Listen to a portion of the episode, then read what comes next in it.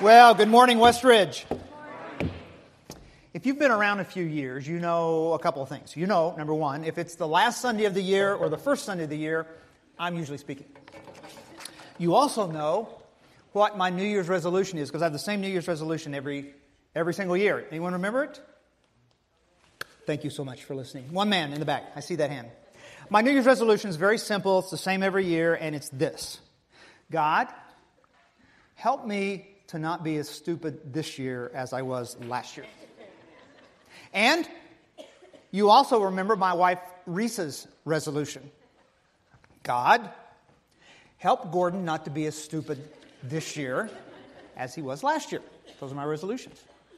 So here we are, the last Sunday of the year, a little two part series entitled Standing at the Crossroads. I think the beginning of a new year is a, is a good time to sort of bring up that imagery of What's this, what's this year going to hold for us? Which direction am I going to take when I've got choices in front of me? How am I going to decide? What am I going to decide?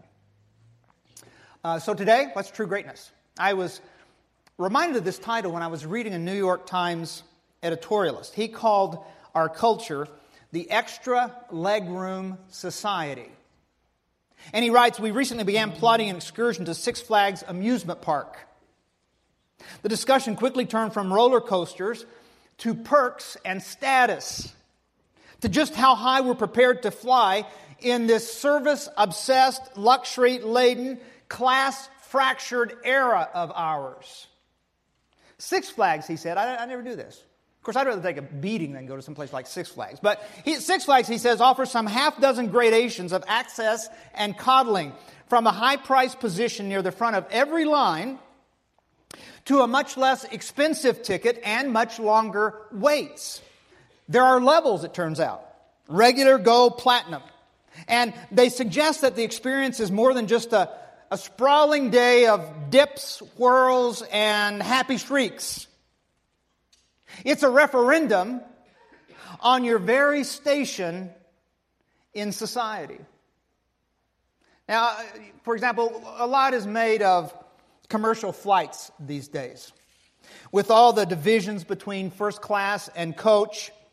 And for various supplements, you know this, or with various deals, you can get a few more inches of legroom for which you will pay dearly.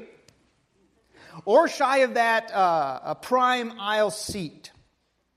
You can get to board earlier or later and thus hoard or miss out entirely on the overhead bins. You know who you are who hoard the overhead bins. You bring too much on. I don't. Will it be long before there's a ranked queue for the bathroom on airplanes? You'll pay extra for that. But the fact is, the plane mirrors the sports arena, the theater, the gym. And it turns out with taxis, as with Boeings, there are degrees of pampering. Uber, do we have this app on our phone? Uber, U B E R? Don't download it right now, but afterwards, go check it out. It's a relatively new car service. It allows you to specify just minutes before your vehicle's arrival precisely how regal and roomy it should be. If you see yourself in an SUV, then an SUV is your chariot in which others will see you. Now, that's why I have a stretch Hummer bring me to Westridge every week. I keep up. It's important to me.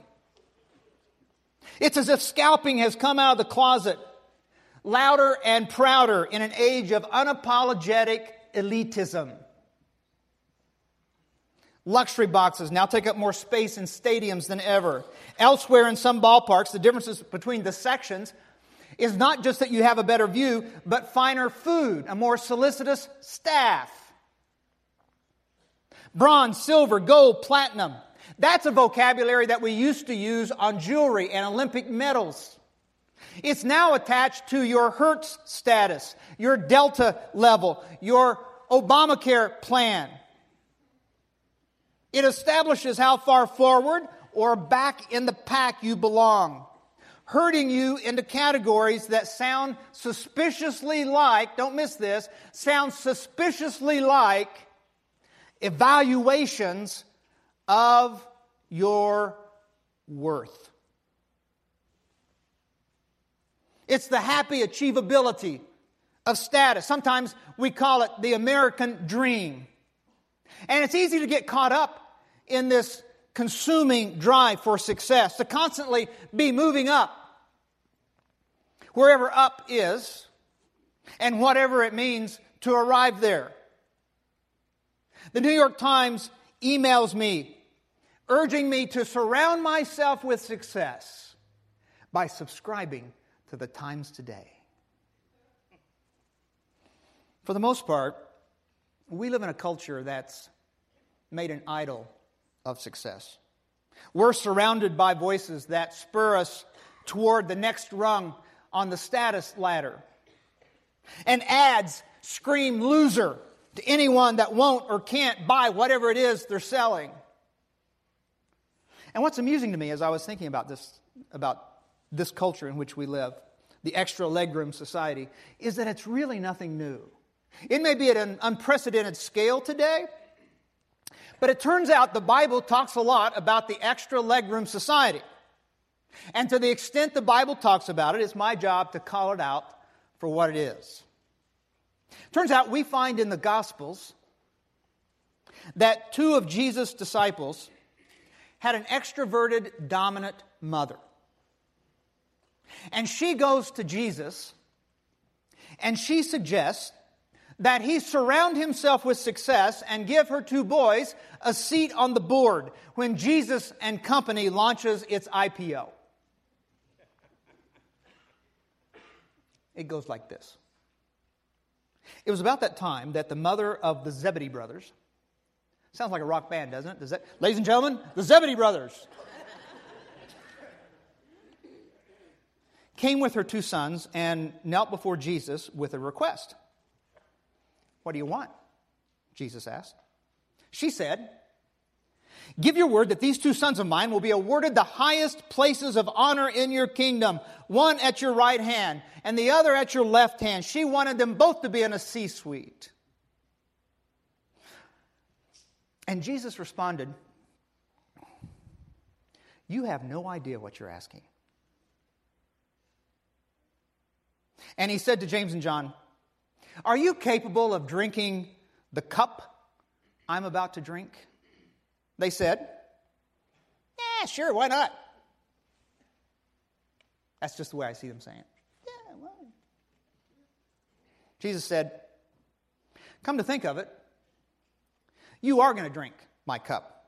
But as to awarding places of honor, that's not my business. My Father's taking care of that. And when the ten others heard about this, they lost their temper. So reassuring for me to know that the 12 apostles, the disciples, they act just like we do thoroughly disgusted with the two brothers. Because these two brothers wanted to get to the head of the line, and they wanted to camp out there. And they didn't care where the other 10 ended up. Too bad, you lost your platinum status. And so Jesus got them together to settle things down. He said, You've observed how godless rulers throw their weight around, how quickly a little power goes to their heads. It's not going to be that way with you. Whoever wants to be great must become a servant. And whoever wants to be first among you must be your slave. That is why the Son of Man has done. That's what he's done. He came to serve, not to be served, and then to give away his life in exchange for the many who are being held hostage. So, like James and John, I think from time to time, and the New Year's as good a time as any, we need to search the ancient paths and be reminded about true greatness. We stand at the crossroads in this new year ahead, faced with competing status signals, all seeking to define for you and me greatness, self worth, our station in life. So let's not let culture do that. Let's let the Bible do that. Sign from the ancient past, number one says True greatness is found in what you don't have to have. Turns out the battle to get to the top with the most toys, it's toxic. Witness the increasing number of diseases that are attributed to stress. And what becomes painfully obvious when you look at this text is that James and John were only concerned with themselves. All that teaching about humility and servant leadership that Jesus had taught, they'd heard him in person teach it. How'd they miss that? Went right over the top of their heads. So it's a good thing in 2014 that that, that could never happen in the church today. I mean, churches in America today, they, they would never be preoccupied with status and titles and the accoutrements of success, would they? Not here, not now. I mean, churches would never be caught advocating the cultural God of bronze, silver, gold, platinum over this teaching of Jesus, would they? That, that just couldn't happen. What James and John had not yet learned was that not having titles and accolades is joyfully liberating. God's title for Jesus is simply servant.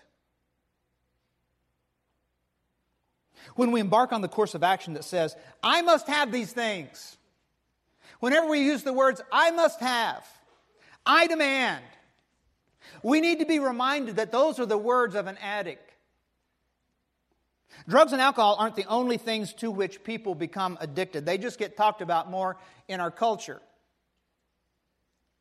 But that's not what the Bible talks about mostly when it comes to addictions. What we don't talk about is just as revealing. By and large, the addiction to power and prestige is still the sin of choice in the church, just like it was right here with the original 12 apostles. Far too often, success is not a goal, it's an addiction from which we need deliverance. That's why Jesus said, I've come to set the captives free. You're a hostage. My job is to set you free. And like other addictions, there's nothing wrong with the substance per se. In this case, status, power, prestige. But like other addictions, they become lethal when out of their proper boundary. And we're just now picking up the wreckage from this country's unbridled quest for power and prestige, broken marriages, estranged and strained relationships, emotionally impoverished children, physical bodies burnt out before their time, a divided government that no longer works, conflict between employers and employees, turmoil on Duck Dynasty. and on and on it goes. The words of Jesus still echo when we launch off on our quest to be somebody. You have no idea what you're asking. The adage is frequently true be careful what you ask for because you may get it. Sign number two from the ancient path True greatness is found in who you're willing to follow. Much is being written about mentors today, but that's nothing new. It used to be called discipleship. A disciple is a learner. A mentor is one who teaches, mostly by example. Choose your mentors well, Jesus says, because when a disciple is fully taught, he will be like his teacher. And that was certainly true for James and John. Jesus said that they would drink from whose cup? His cup. Cup in this context means suffering. And Jesus was saying, You have no idea what you're asking for, because for you, the road ahead means suffering. James, he was the first of the apostles to die a martyr's death. For him, the cup was the short, sharp bitter cup of martyrdom. John, ironically, was probably the last apostle to die. His was a different cup. Tradition says that he lived to a great old age in Ephesus, but before he died, he was exiled to the island of Patmos. For him, the cup was constant discipline and struggle of the day in, day out Christian life. The cup, it'll be different for all of us. The important thing is that the cup Jesus hands us is accepted and celebrated as an act of our spiritual worship. True greatness, at least in part, is accepting the cup assigned us and following no matter the cost. Well, sign number three reads True greatness is determined by the focus of our life. In God's economy, greatness is not a matter of the status you've attained, it's a matter of what you're willing to do for others. Greatness is not so much an issue of how many people answer to you, it's the answer you give when asked to serve. Because when we serve, we imitate Jesus, who he says gave his life a ransom for those of us held hostage to the addiction of power and prestige. And the word ransom literally means to pay the price for freedom. Jesus came to set you free so that you could point others to freedom from the addictive compulsion to power and prestige. One of the greatest missionaries in history was J. Hudson Taylor. He wrote one time, I used to ask God if He would come and help me. Then I asked if I could come and help Him. Finally, I ended by asking God to do His own work through me. Maybe this new year, some of our prayers need to change. I was thinking about this text and this church this week, and I began wondering what would happen in a city if a group of servants banded together, each committed to the same master, each at peace with the cup that had been handed them, each liberated from the preoccupation with self centeredness, each devoted to one another, each concerned not about being served, but serving others, each having opened their eyes to all the lost in need, and those in need not too far from here. What would happen in a community if there were a group of people who defined greatness by what they don't have to have, by who they follow, by the focus of their life? What would it be like if that community of people met together regularly to create a place where people could be brought to wholeness, to be healed physically, spiritually, emotionally? A place where people could be unconditionally loved, totally accepted, and forgiven with no bitter aftertaste. Would anyone be interested in joining a community like that? I think they would. That's what the church is intended to be. No matter what else you've heard or thought about the church, that's the picture that Jesus paints of the church. That's what we have to offer. When we fall prey to the bronze, silver, gold, platinum definition of success, we become just like everyone else in our culture, addicted to power, prestige, and status. And that has to be one big reason why people are staying home from church in unprecedented numbers today. And you do know that's happening in this country. I think Westridge has an opportunity to be different, to stand out, to make a difference in 2014. You, you've already shown that potential with your financial generosity this month. I was flying home from a convention last month, and uh, I saw two friends. One, uh, a megachurch pastor, the other, uh, denominational CEO, and they were both at the airport. Turns out we were on the same flight back to Chicago. And so we're sitting there at the gate chatting before boarding. And then you know the drill, as they usually do. The gate agent goes to the microphone to begin the boarding process, and she says, The greatest servants in the kingdom can board first. No, that's not.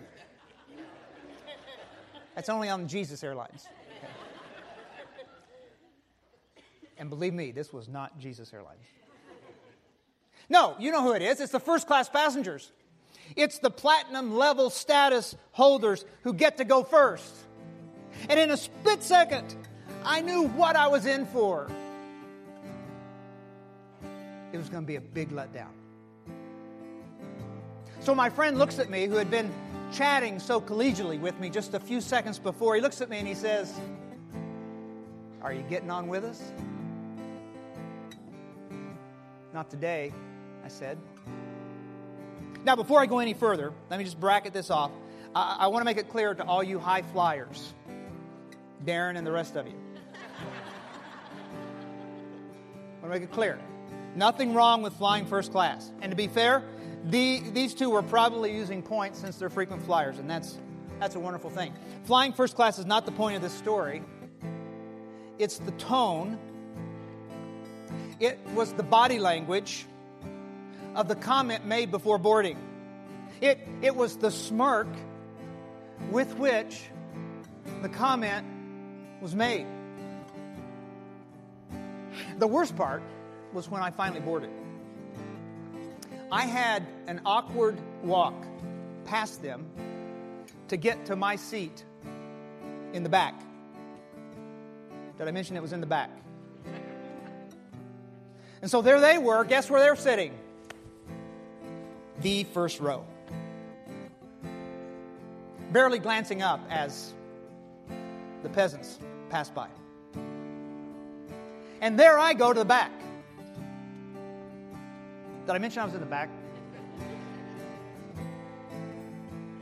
Next to the engine, next to the galley, next to the restroom, seated between two sumo wrestlers. I'm making that part up, but the rest was true. All components designed to ensure that I'd have not one restful second during this entire hellish flight. But I mean, I'm not still bitter about it. So getting off the plane, I wondered, I wondered if my friends would stick around at the gate just to say goodbye to their loser friend and to revel one more time in the status they'd achieved. But by the time I'd elbowed my way out, in a scene, in a scene reminiscent of the Hunger Games, they were gone enjoying not only the extra legroom, but the extra speed that allowed them to outpace the less fortunate. And I was surprised at myself, quite frankly, because I thought about that encounter for several days afterwards. Intellectually, I understood. Theologically, I know better. But what surprised me was symbolically and emotionally, it went deeper. It seemed to raise bigger questions for me that I thought I'd gotten past. Turns out I hadn't. What is greatness? What is success? How do you know if you've lived life to the fullest and not squandered it? Does the location of my seat indicate the location of my self worth? Do I have to accept I'm bronze level in a platinum world.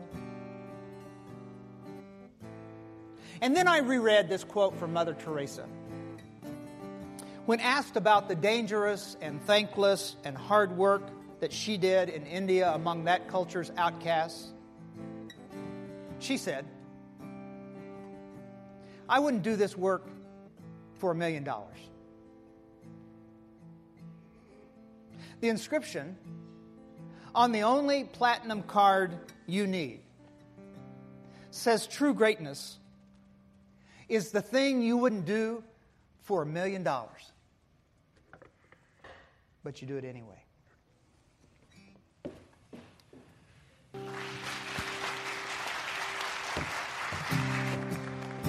Invite you to take communion with us this morning, and you'll notice there are two very simple elements to this remembrance. There is a little piece of bread, uh, and then, not by coincidence, there is a cup. When confronting the cross, Jesus said, If it's possible, let this cup pass from me. Because the cup came to symbolize the suffering that he went through, so we could be set free, so the hostages could be set free from our addictions of every kind. And so today, in particular, as you take the cup and drink from it, you are also committing to accept the cup that Jesus has for you. Let's pray. Father in heaven, forgive us when more times than we'd like to admit we have no idea what we're asking for. So save us from ourselves. And we commit to serve you. In Jesus' name.